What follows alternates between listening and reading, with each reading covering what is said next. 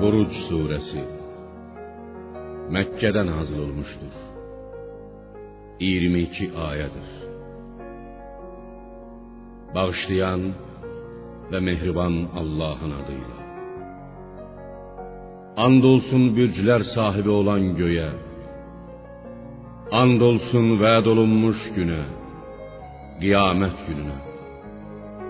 Andolsun şehadet verene, və haqqında şəhadət verilənə ki, Nəcrandan İsa'ya iman gətirmiş kimsələri yandırıb külə döndərən xəndək sahibləri lənətə düçar olub qətl edildilər. O xəndəklər ki, çırpı ilə alovlandırılmışdı.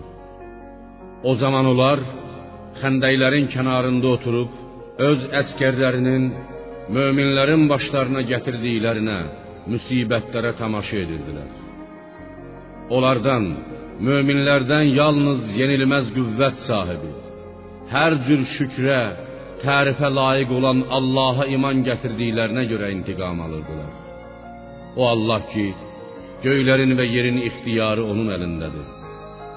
Allah hər şeyə şahiddir.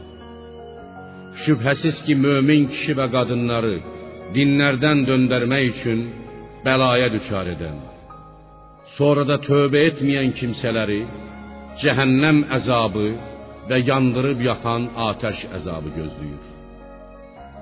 İman gətirib yaxşı əməllər edən kimsələri isə ağacları altından çaylar axan cənnətlər gözləyir. Bu böyük qurtuluşdur, uğurdur. Həqiqətən sənin Rəbbinin intiqamı çox şiddətlidir.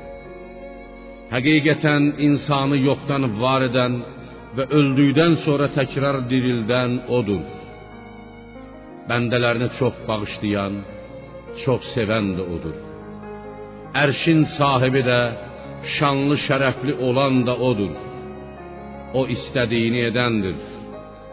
Ya peyğəmbər, orduların xəbəri gəlib sənə çatdımı? Firon və Səmud ordularının. Xeyr, kafir olanlar səni və Qur'anı elə hey təksib etməkdədirlər. Onların bütün ixtiyarı Allahın əlindədir. Xeyr, o şeir deyil, şanlı şərəfli Qur'andır. O lövh-i məhfuzdadır. Qur'an Allah dərgahında qorunur. Ona şeytan əli dəyə bilməz. O heç zaman təhrif olunmaz.